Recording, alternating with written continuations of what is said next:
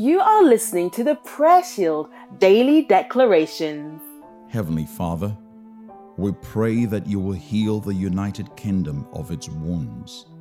We confess that we have caused wounds to each other by our words and our actions. Heal us of the wounds caused by racial injustice, the tribal nature of our politics, the breakdown of the family structures and the consequences of the pandemic.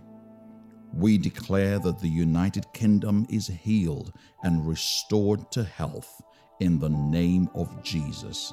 Amen. Thank you so much for listening to today's daily declaration. We trust that you were indeed blessed.